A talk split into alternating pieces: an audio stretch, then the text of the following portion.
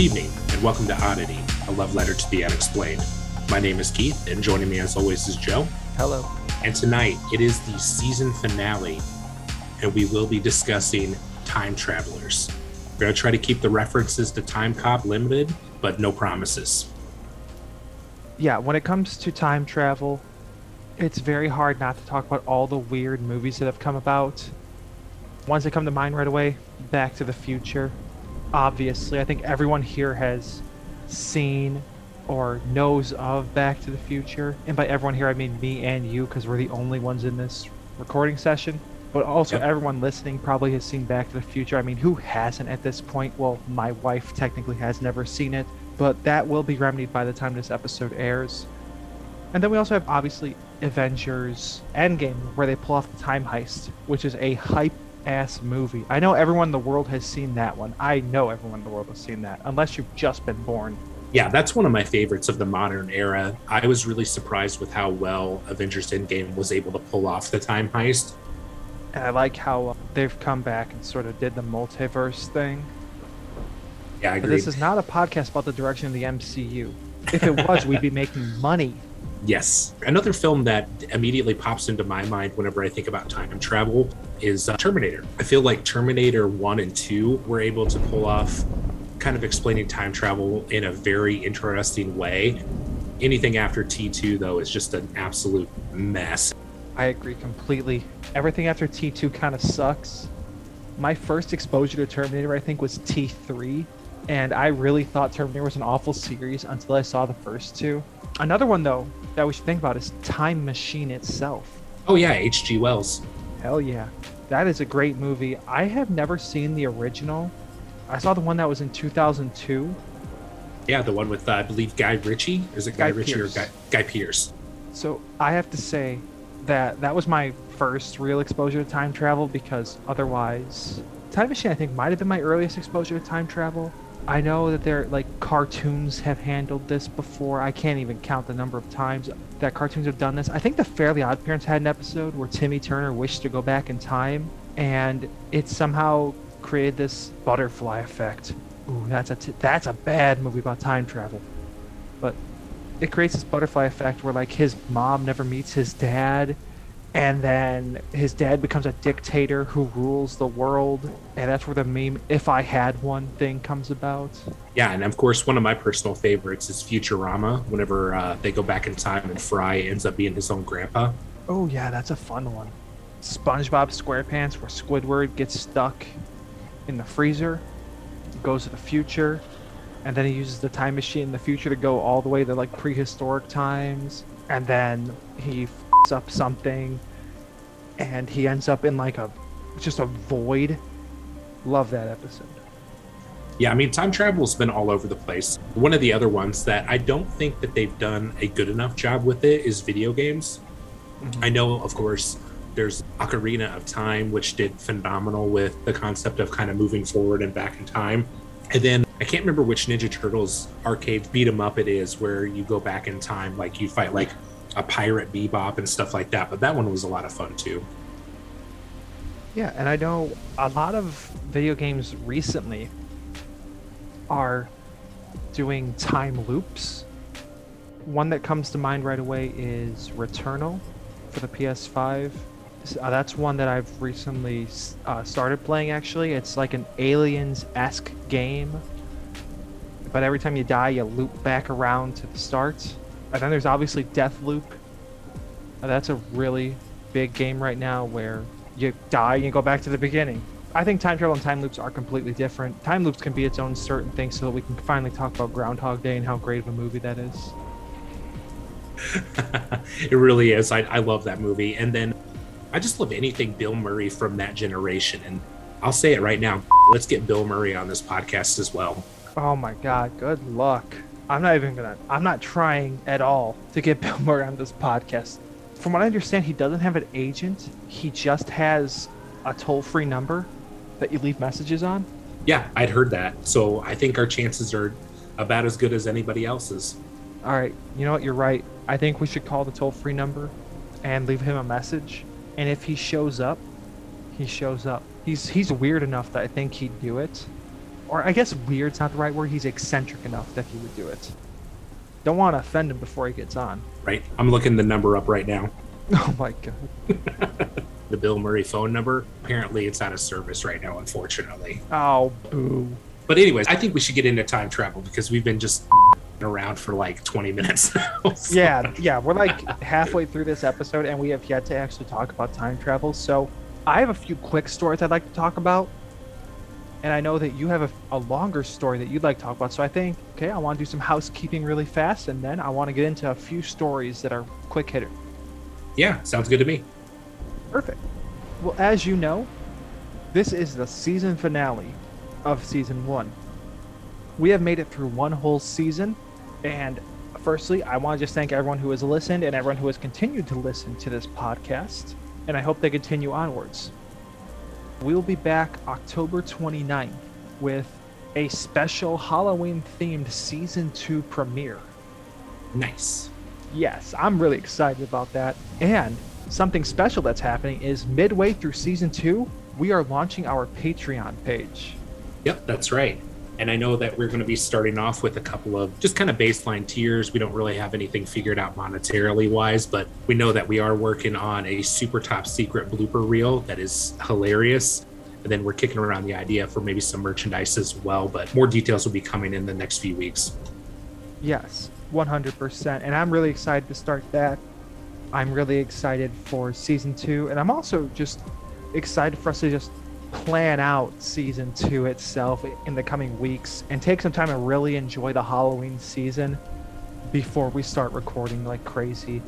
Now, with that being said, if you have any suggestions on what we should talk about, have comments, want to send us some praise, please do so by either tweeting at us at oddity2 that's oddity to like terrell owens or you can send us an email which is podcast at oddity.studio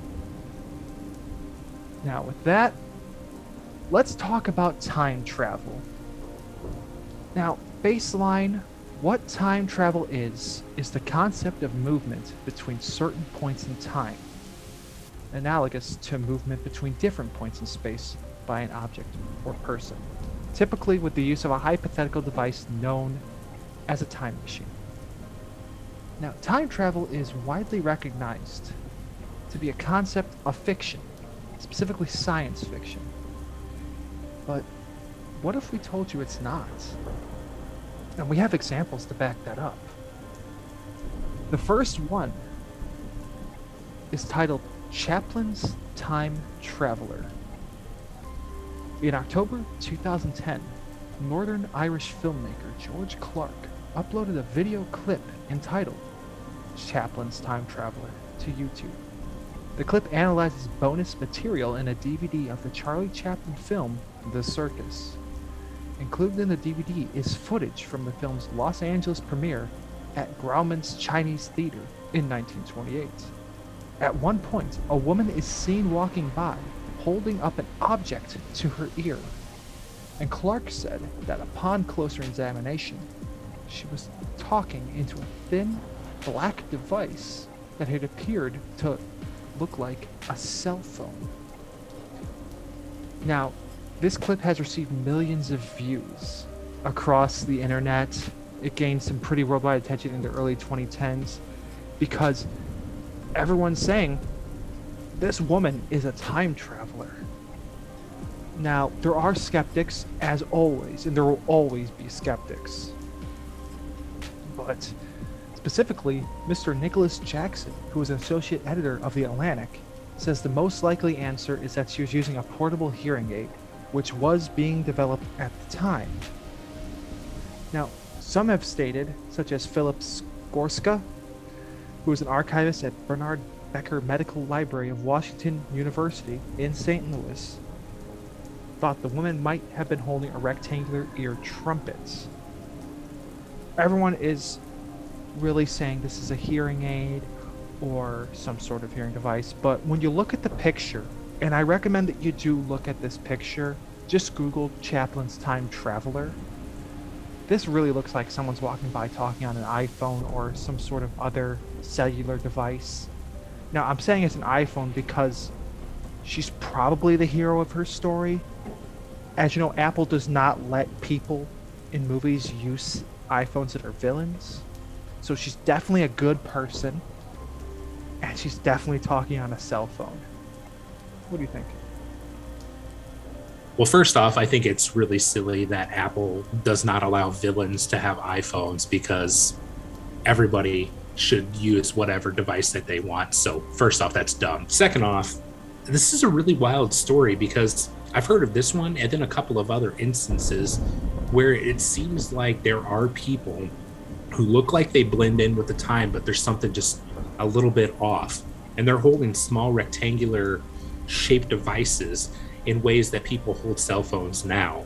So it's it's really interesting to me. And to me personally, I mean, that's evidence of time travelers right there, whether that's people from different timelines coming and jumping into our timeline to check things out, or if it is people from the future coming back to check out things as well, which is really interesting to me that the technology seems to be there in places where it shouldn't be. Yeah, I have to agree completely. And there are many, many, there are many instances of this happening. Quite a few, actually. Uh, there was one also that took place in 1943. I'll talk about touch on a little bit later. But for now, Keith, I know you don't like hipsters. I myself am a pseudo hipster. But even I can't stand the, the really pretentious ones. Yeah, I'm a, I'm a self-hating hipster as well. I like PBR. I love flannels and I will say I'm the kind of douchebag that listens to alternative rock all day and then wears their flannel out like I'm some sort of smart guy. But that's in the year 2021. What if I told you there was a hipster present at a bridge opening in 1941? Now, a photograph from 1941 of genuine authenticity of the reopening of the South Fork Bridge in Gold Bridge, British Columbia, was alleged to show a time traveler. It was claimed that his clothing and sunglasses were present day and not of the styles worn in the 40s. Further research suggested that the present day appearance of the man may not have been so new. The style of sunglasses first appeared in the 1920s. On first glance, the man is taken by many to be wearing a printed t shirt. But on closer inspection, it seems to be a sweater with a Sonon emblem, the kind of clothing often worn by sports teams of the period. The shirt is very similar to the one that was used by the Montreal Maroons, an ice hockey team from that era. The remainder of his clothing would appear to have been available at the time, though his clothes are far more casual than those worn by others in the photograph.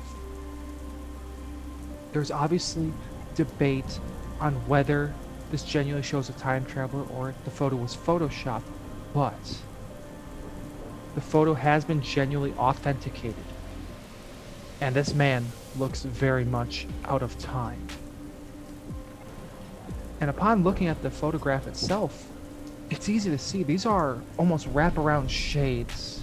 That looks like a printed t shirt. He's wearing a cardigan, and everyone else around him is wearing a tie and a hat and a dress coat. Like everyone's dressed the nines.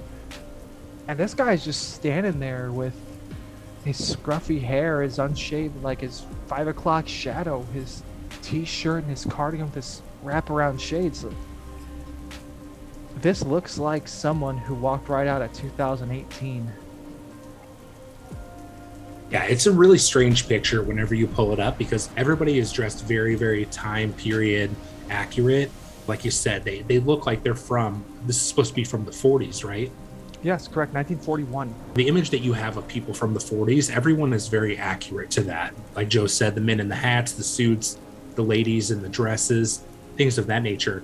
And then just right in the middle of everyone is this guy with the cardigan. It looks like he's holding a cell phone too, or a camera. It's really, really weird because this photo looks like it's been photoshopped, but as Joe has said, it's been authenticated as accurate and uh, shows no signs of any kind of forgery. So it's really weird picture and really wild to see. I agree completely when it comes to that. It very much looks like someone who's out of time. Now, you'll also see there are photos out there. Of course, there's a soldier from World War One hitting the dab, which I think is fantastic another arrogant time traveler, which I think is awesome. Let me see if I can find it really fast. That's accurate for the kind of people that you just think about tourists. Tourists are some of the most obnoxious people in the world. Of course, if time travel is stable enough to where you can go back without changing anything and causing this huge disruption into the future, of course people are going to go back and do dumb like hitting the dab or at the last supper some guy is doing the dougie or something like that because people are just ridiculous. One thing i will say is that if that's the case where the timeline remains static whether or not time travelers intervene that goes against one of my favorite time traveling episodes of the simpsons treehouse of horror 5 specifically the segment where Homer is trying to repair his toaster and gets sent back in time. And every time he does something, the reality that he comes back to has changed. Ned Flanders now rules the world and lobotomizes dissidents. Patty and Selma are dead. They live in a fancy house. Everything's great except donuts don't exist, and it drives him nearly mad until he leaves and coincidentally it starts raining donuts. He shows up, comes out of his basement, and groundskeeper Willie's like, I can help you. And then Maggie just slices him with an axe and goes, This truly is a disturbing universe. If time travel isn't subject to a butterfly effect, maybe these are people from the not so distant future or even from our present going back in time. Now, one thing I, I want to bring up before we get to Keith's story is what if time travel isn't someone getting in a DeLorean and going 85 miles an hour? What if it isn't someone getting into like their their clock wagon and going back in time? What if it's just a rift? What if there's time rifts and we sometimes walk through them not noticing?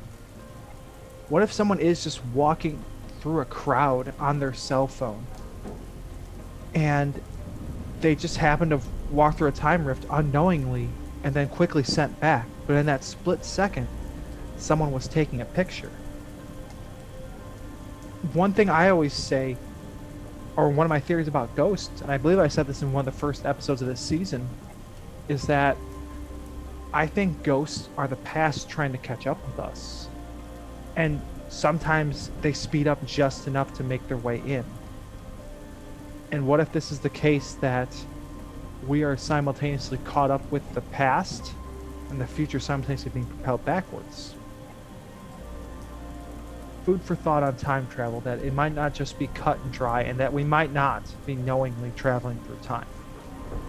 Yeah, and one of the theories about time is that time is more fluid than initially thought. So it is possible to go forwards, to go backwards, and then return to the point of origin. So there's a lot of wild, wild theories out there because people initially thought that no matter what, time was always moving forward and you couldn't change anything, no matter what. If things were meant to happen, things were meant to happen. Like the Hindenburg was meant to explode. Unfortunately, 9 11 was meant to happen things like that you cannot prevent those. Then you get into the discussion of fate and things of that nature but it's becoming a little bit more clear to people that maybe it's not as cut and dry. It's not as significant as it would be for somebody to go back and put bunny ears on a picture of henry viii or something like that in a painting. You know it's it's really weird stuff like that 50 years from now if time travel eventually does become a reality we're just going to look back on all the worries and cares that we had and realize that it's something that we couldn't have prevented anyway. Basically, I equate it to time being like a cat. A cat is not a solid, it's not a liquid, it's not a vapor. A cat is just a cat. That's a very good, very good comparison. And I think it's something that we have to really ask ourselves what would we do if we went back in time? Would we visit our younger selves? Would we visit deceased family members? Would we bet on sports games? Would we invest in Amazon when it was like 10 cents a share? Or would we cease to exist? It's an interesting thought of if we go back to a time where we don't exist, do we really exist? Time travel is a very funny, very funny thing. And yeah. I can't wait to hear more more stories about everything. One of the weird things about time travel is we don't know the rules. There's three or four different major understandings of time travel. So there's like the time cop rules where the same matter cannot occupy the same space. Then there's the Back to the Future rules where you can change something, but the results can be catastrophic, like Back to the Future 2, where Biff becomes king of the world kind of thing. And then there's the Terminator, where it basically causes branches and splits in, in the timeline that are just alternate realities. So there's all kinds of different theories out there, but it'll be interesting, like I said, in the future, if we do start to have this technology just to see how it actually works. I think it'll be interesting. Maybe now, it already exists. It could, yeah. I think now, you're going to talk about that, aren't you? Yeah. Now, one thing that I wanted to show, I wanted to show you that I always get a kick out of, is I just sent you the link to it. Now, this is a picture, and this painting is a historic mural from 1937. So it's a mural basically of indigenous people, and then it looks like some conquistadors, and then they have just a random guy that's kind of tied to a post you look at the painting and you're like, okay, yeah, no, I see that it's indigenous people and the conquistadors.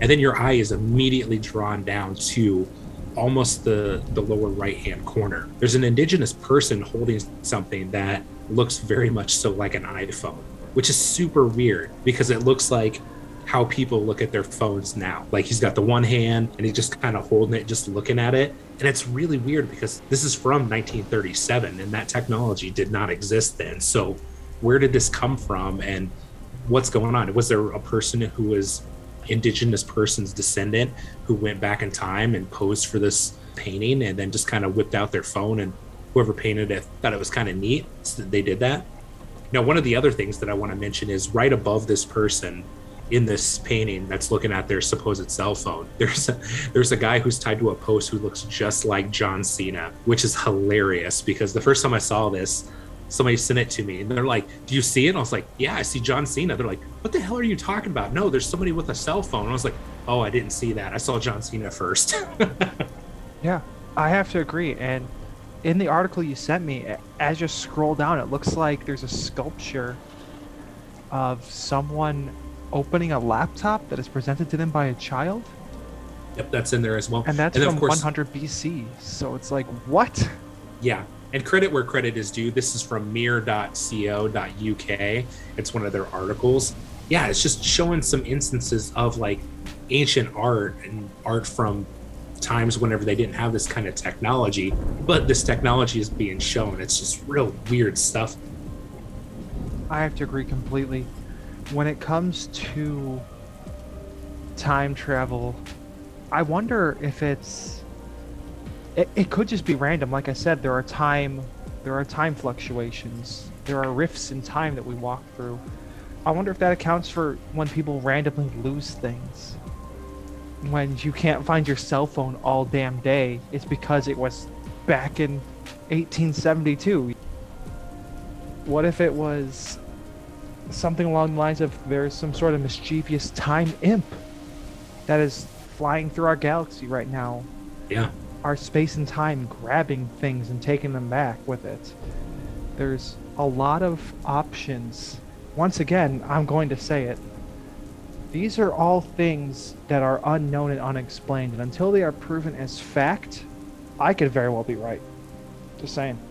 Yeah, 100%. Now, one story that I do want to talk about is the story of a Seattle attorney named Andrew Basiago.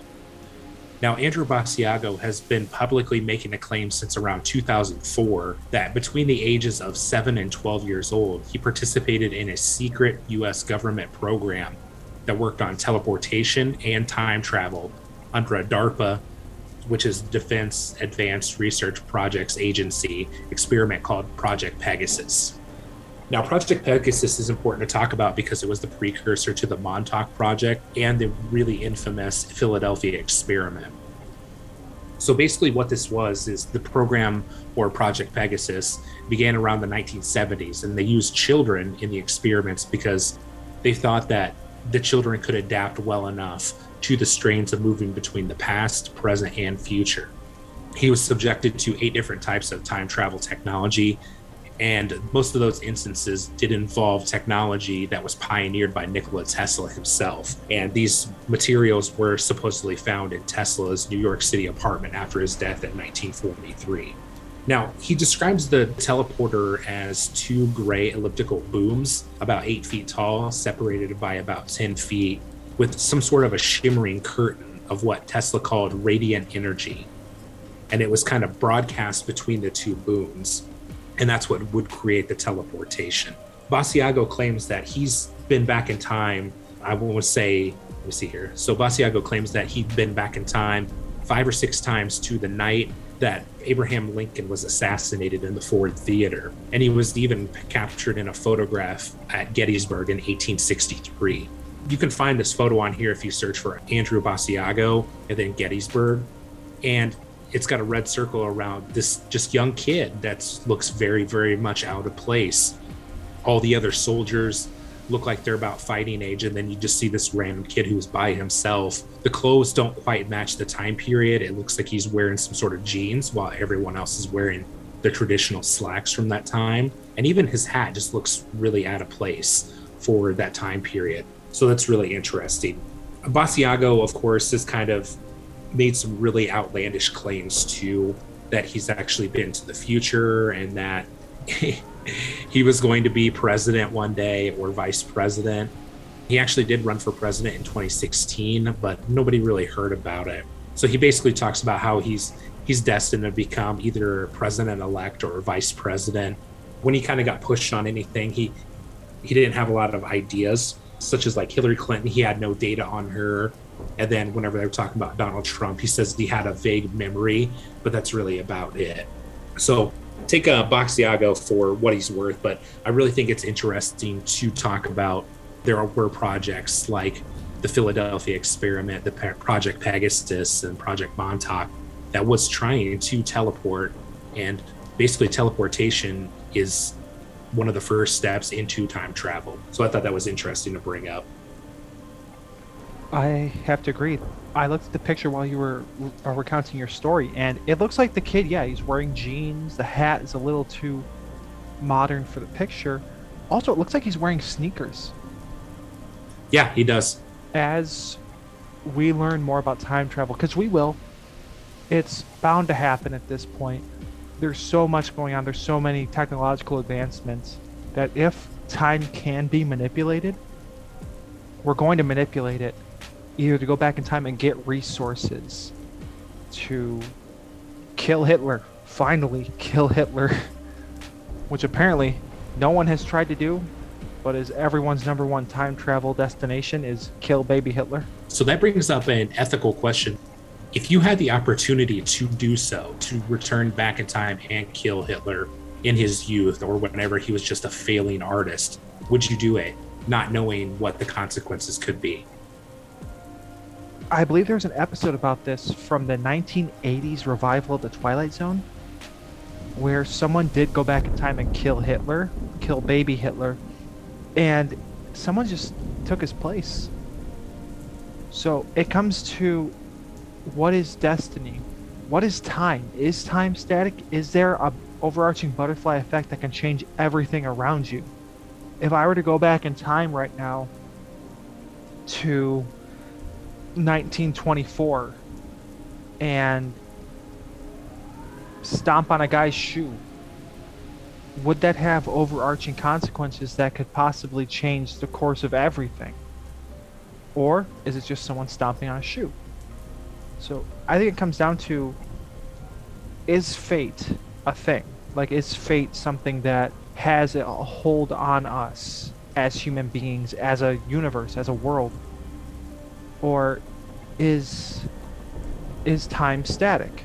Would Hitler rise up regardless if it wasn't Hitler? Would it be someone else?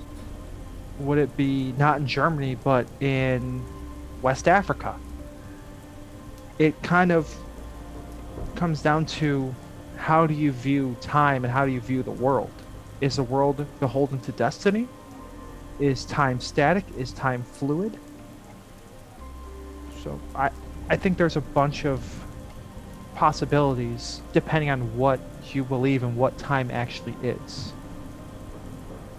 I also think that a lot of people neglect to realize that there was people who were just as bad as Hitler. I know Hitler is like the 100% archetype of evil, which 100% I agree. He was one of the worst humans to ever exist, and his crimes are absolutely unforgivable. You also had Joseph Stalin, you had Mussolini, you had Hirohito, you had so many other dictators who were doing just as bad out there in the world. So if you take Hitler off the board, any way that you do it, if you were to go back and kill him as a baby, or if you were to just take him as a baby and raise him in a way where he's not homicidal and violent, there's still going to be somebody out there who's going to fill that void.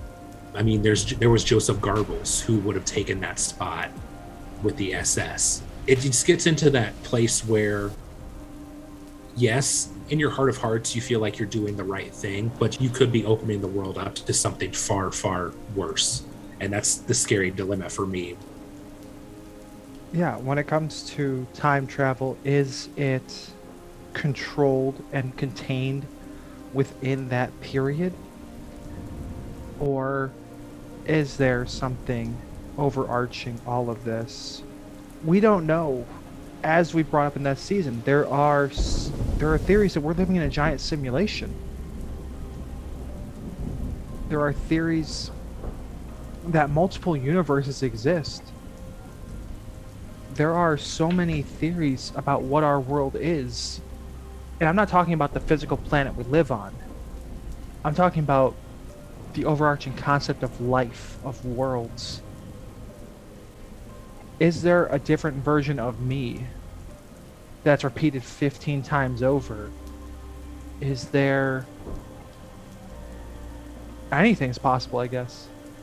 Yeah, even with the afterlife, we don't really don't know what the afterlife is, whether it's a separate conscious state of being or it's there's nothing. We really don't know because there hasn't been any communication across the veil, so to speak, to confirm or, or, deny, really. So, yeah, there's a lot of unexplained things with this world, and I think time travel is one of those things.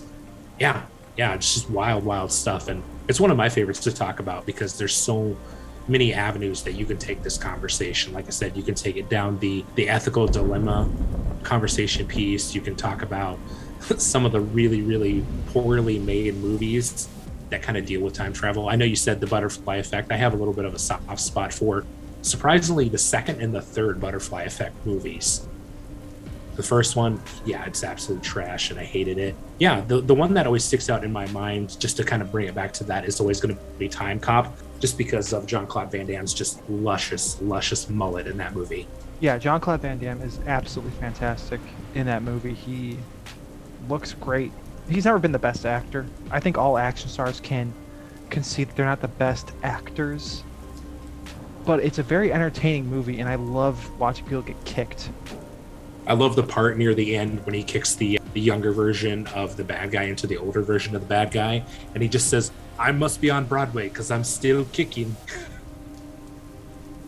I love those cheesy one-liners in action movies, especially from like the 80s to the 90s. What's what's the best one in your mind? Oh, it's definitely Arnold Schwarzenegger in Commando when he impales the bad guy on a steam pipe and says, "Let out some steam, Bennett." That was the greatest line in all of cinema history, and I will fight people for that one. My my personal favorite is from Predator. Whenever that guy is sneaking up on him in the hut, and he throws this giant like sword like dagger into him, and he goes, "Stick around." Oh, I like that one too. We we could do an episode on one-liners. They're not really unexplained; they're just fun explained. Yeah, I agree. I know that there was one that's another instance of a time traveler that you wanted to bring up. I believe it was John Titor. Yes, I do want to talk about John Titor because this is someone who was posting on bulletin boards during 2000 2001. This is someone who claimed to be an American military time traveler from the year 2036. So, not far off from where we are right now, just 15 years. Titor made numerous vague and specific predictions regarding calamitous events in 2004 and beyond, including nuclear war. Inconsistencies in the explanations, the uniform inaccuracy of his predictions, and a private investigator's findings all led to the general impression that the entire episode was an elaborate hoax. But, what if it wasn't? Let's kind of talk about this and really dig into it, knowing that this very well could be a giant hoax a la the Hodag. But let's talk about Titor's claims and what they are. Yeah. The main claim is that he was a soldier, like you said, sent back from 2036. Basically, the year that a computer virus was going to wipe out the world, a la kind of like the Y2K bug. And his mission was to head back to 1975 in order to snatch and grab an IBM 5100 computer, which apparently had the necessary equipment to fight the future virus.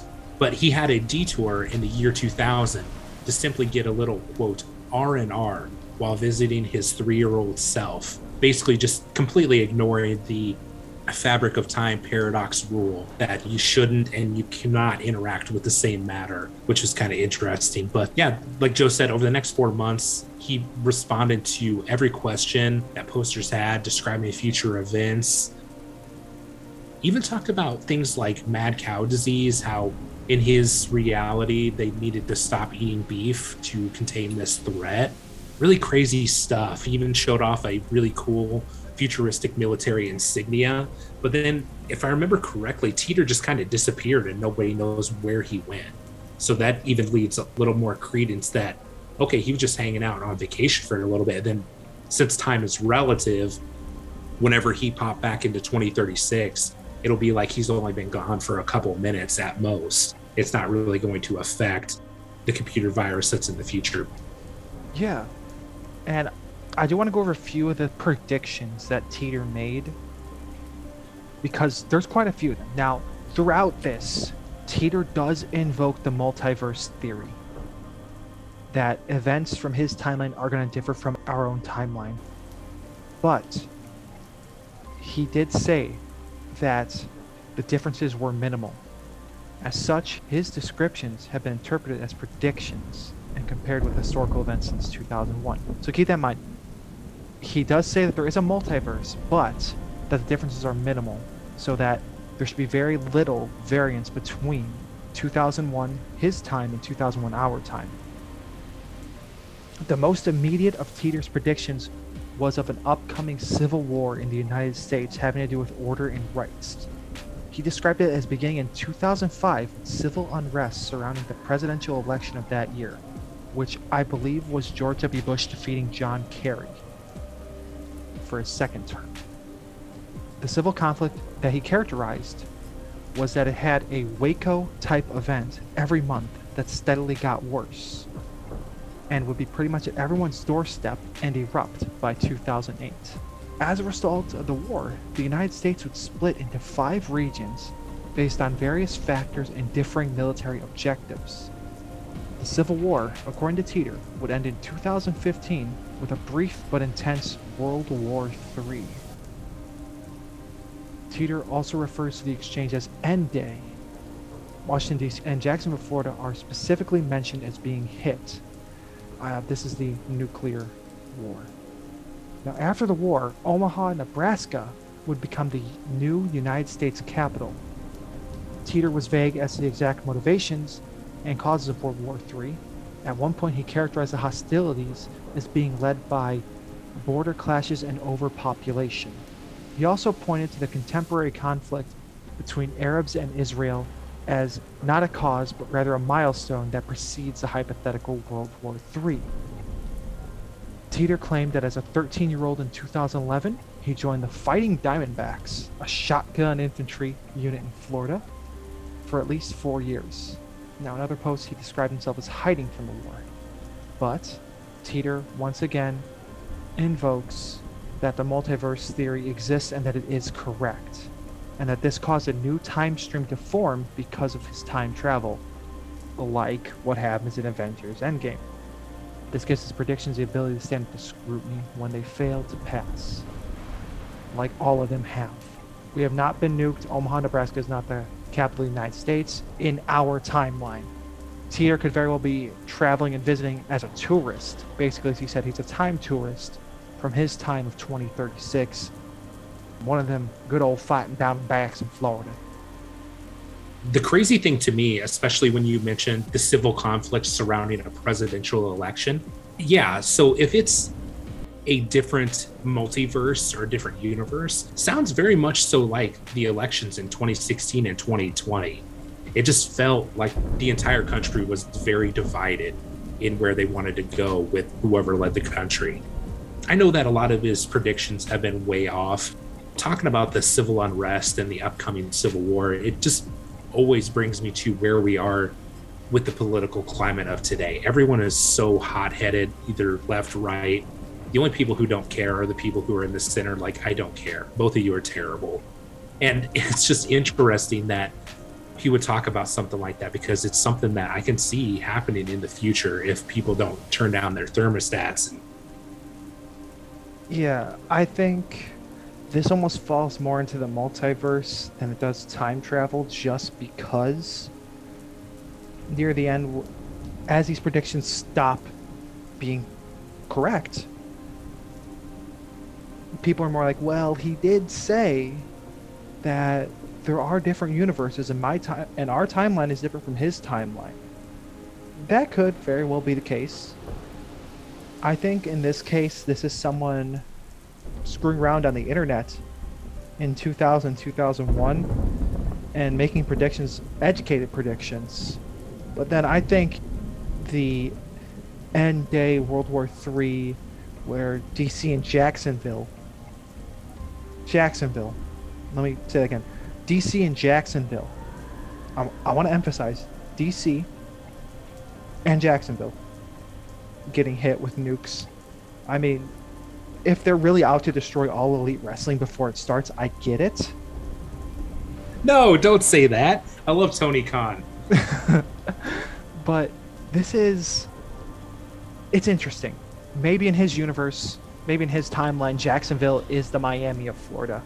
I don't know why people want to go live in a swamp. Washington D.C. makes sense. Then Jacksonville, Florida, like what? What are you going to attack down there? All the retired people and, like you said, all elite wrestling and maybe the Jacksonville Jaguars. Like, there's nothing down there. Yeah, they hurt themselves all the time by sucking. And then Omaha, Nebraska would be the new U.S. capital. I don't understand that either. But I guess if we want to rationalize this for a second, nuclear fallout could render Philadelphia New York Chicago. Now that I'm naming these Philadelphia, New York, Chicago, Los Angeles. There are so many other places to put the United States capital besides Omaha, Nebraska. I feel like this is someone who was planting the seeds for a like either a science fiction time travel book or it was someone around on message boards in 2000 because they did bring up the Y2K bug, which was still very fresh in a lot of people's heads back in 2001. Let's talk about the time machine that Titor said he used. He said he described it as a stationary mass temporal displacement unit powered by two topspin dual positive singularities, producing a standard offset Tipler sinusoid.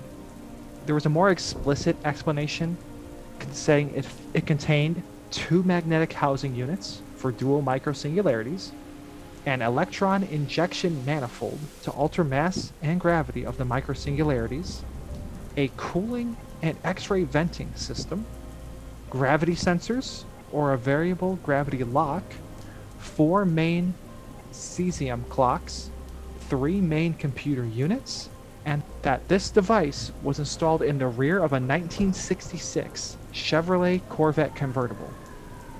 Later posts will say that it was a 1987 truck with four wheel drive. I mean, to quote Doc Brown, if you're going to go back in time, you got to do it in style. And what better way than a 66 Corvette that is just. just imagine it with like flames down the side and maybe a wizard like shooting lightning or something. This this car in my mind was absolutely. Yeah, I mean this is a cool, cool car. I was gonna say, I just said. It it makes me think of if you ever watched Aqua Teen. It reminds me of the car that Carl has, the one that says "Too Wicked." I've never seen Aqua Teen. Oh come on, man! I've never seen it. And you had mentioned a movie earlier.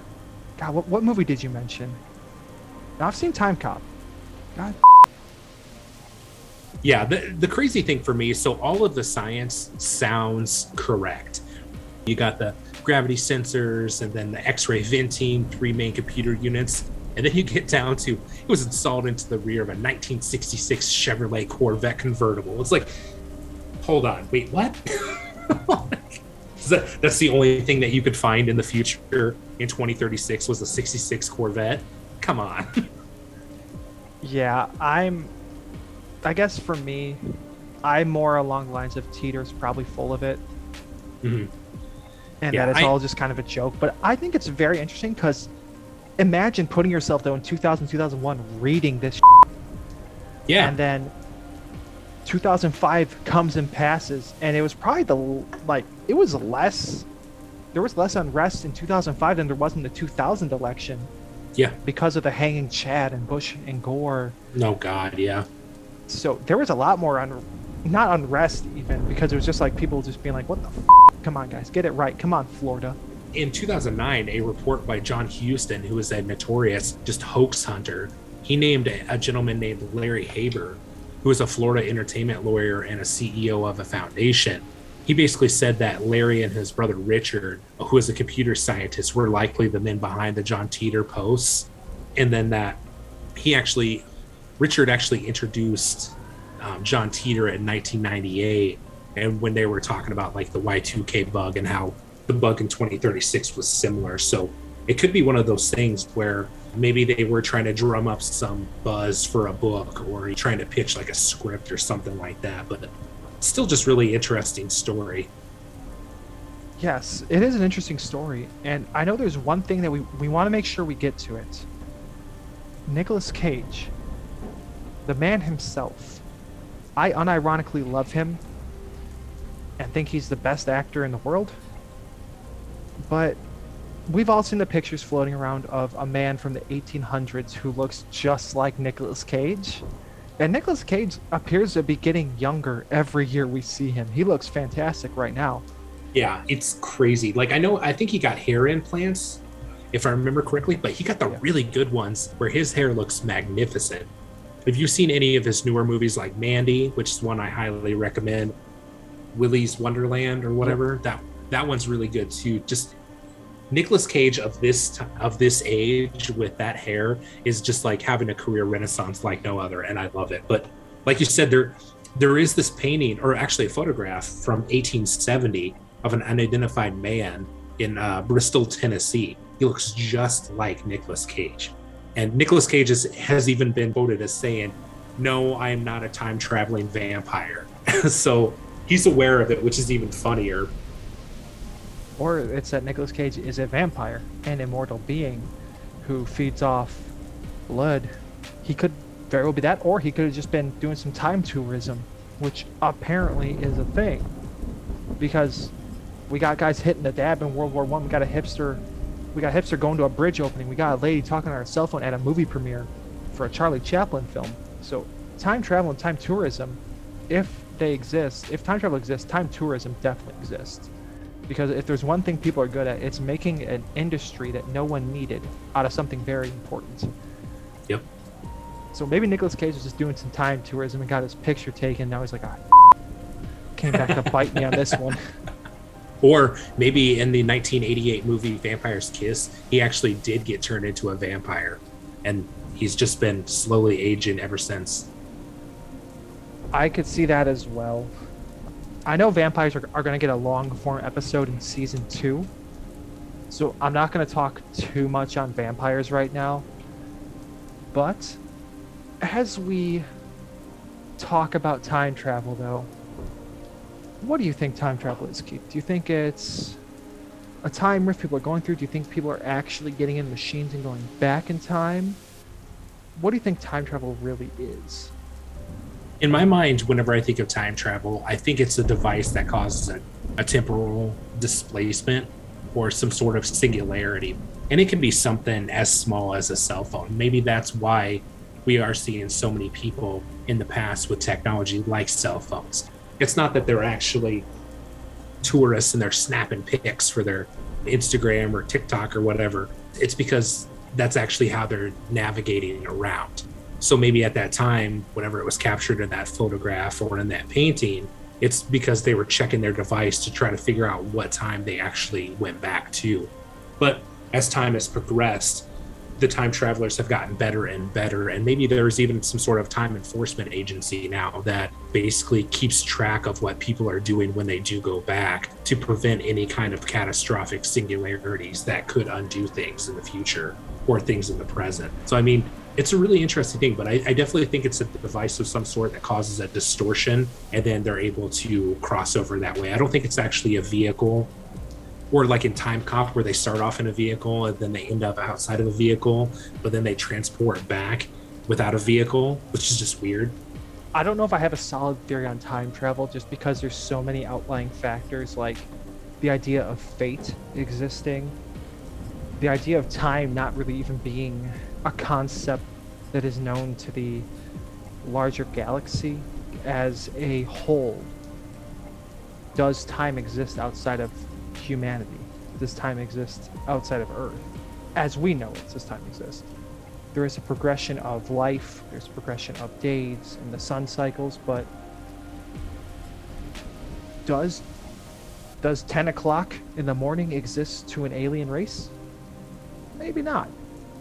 I personally think time travel is more of these temporal fluctuations if it exists at all, it's probably a temporal fluctuation, and that's where you'll get the hipster at the bridge, the lady at the, the at the Charlie Chaplin premiere. The one I don't understand is the soldier hitting the dab. But yeah, I don't either, but it's hilarious. Oh yeah, it's hilarious, and I can almost chalk that up to something like maybe it's time tourism. Maybe time travel is a man-made physical thing, and not just some electromagnetic fluctuations in the world. But I have to ask you, Keith, as we near our last rating of the season, what do you think is the most compelling evidence of time travel? Honestly, I think the most compelling evidence is probably some of the pictographs and hieroglyphics and things like that that show advanced technology back in that time period. Because that's the kind of stuff that you can't really forge. Even if you were to forge that, some of these things have been around since the early 1900s, showing things like that that pictograph that we saw earlier, where the smaller person is handing the larger person what looks like to be a laptop of some sort. That kind of stuff you can't really forge because it's on these giant monuments that everybody has known about for hundreds upon hundreds of years and these installations have been along the sides and the walls of them. So to me, that that kind of evidence leads credence to that, but that also leads credence to other things like ancient aliens, but that's something we'll get into later. I really think that things that pop up in the historical record like that, with people being of a different time in that time period, are some of the strongest pieces of evidence for me. What about you? For me, I have to say that it, it is a lot of the photo evidence that we see, the stuff that can't easily be explained and the explanations for like the guy at the bridge are kind of flimsy. I mean, that's a printed T-shirt. Those are wraparound shades. And yes, those things could have existed, but I don't know if they really did. So a lot of it for me is as we go forward as a civilization, as we have cameras readily available in our hands, we're going to see more and more pictures of people that are out of place. Now, I think the people that are out of place from an older time are ghosts, because, like I've said, I think ghosts is time catching up to us. But I think pictures of from the past of people that are modern is temporal fluctuations of the future. I would be remiss if I didn't ask this question. So let's say 10 years from now, let's go, let's just hop to 2036. 2036 time travel is out, it's safe, where would you go and what time would it be? You know, as a long suffering Chicago Bears fan, I would want to go and watch them win a Super Bowl because that's the only Super Bowl they're going to win in my lifetime, it feels like. So, yeah, I'd like to go back to 1985, right around the time the Bears win the Super Bowl. That's a really good one right there. I honestly, I don't know. I have so many.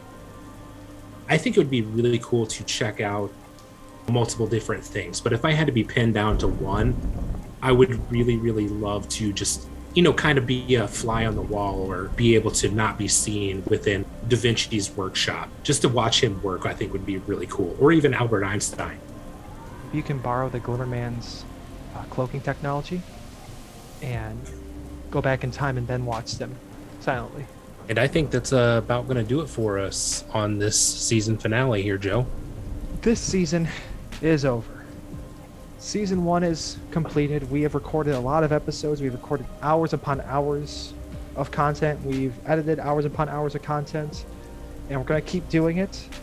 Season two will come up in October 29th. But I do want to ask you this is a two pronged question. First, on a scale of 1 to 10, how confident are you that John Titor is correct in anything that he's predicted and said? I'm going to say John Titor is like a two. I don't put a lot of credence into his predictions because they're just been so far off base. And it really seems like to me just somebody who is bored, just trying to stir up some attention. So I'm going to go a two there. Yeah, I'm straight up a one on this one. I don't believe it. I don't believe a damn thing this guy says. I think it's fun and interesting to look into other timelines and alternate history, but I'm very much on the bottom. This absolute no. John Titor's wrong. But scale of one to ten, how confident are you that time travel is both real and has happened? With time travel, I'm gonna say a solid eight, maybe an eight and a half. There's been so much evidence of just weird occurrences and weird people popping up where they shouldn't be of the time, but they also appear of a different time. So yeah, I'm gonna stay an eight, eight and a half. What about you? I'm right around a seven on this one. I think it's possible, and I think in all likelihood it has happened, but that we don't understand how it happened or that we don't know it's happened.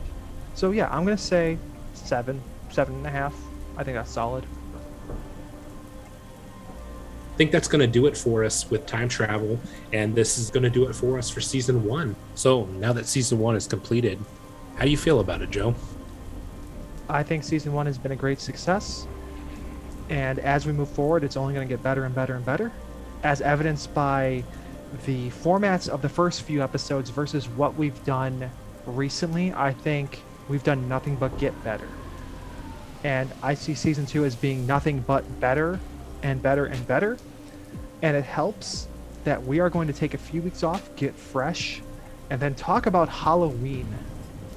That's, I think, the best part. I love talking about Halloween. I love Halloween. It's October 2nd, the day that we're recording this, and I've already watched like seven Halloween things already. Oh my god, I know. I started spooky season like a week and a half ago with the first Evil Dead. I watched Evil Dead 2 last night just because uh, there's a very, very obscure mention of October 1st in Evil Dead 2, so I felt the need to watch it last night. And then we've been watching the hell out of Creepshow. So I, I'm ready for spooky season, and I'm so excited for coming back for season two right around the end of spooky season. Yeah, and I do want to say that if you want to contact us, either sponsorship inquiries, business inquiries, or you just want to talk, tell us something to talk about, tell us some stories of your own, do so at podcast at oddity.studio. You can also tweet at us. We are on Twitter at oddity2. That is at oddityto, like Terrell Owens. And Oddity is written and produced by me, Joe, and Keith. All audio is used under the protection of fair use. And like I said, season one finale, come back October 29th, and we'll be talking about Halloween. Can't wait to see you guys then. Yep, and until then, my name is Joe. And I've been Keith. Stay spooky, my friend.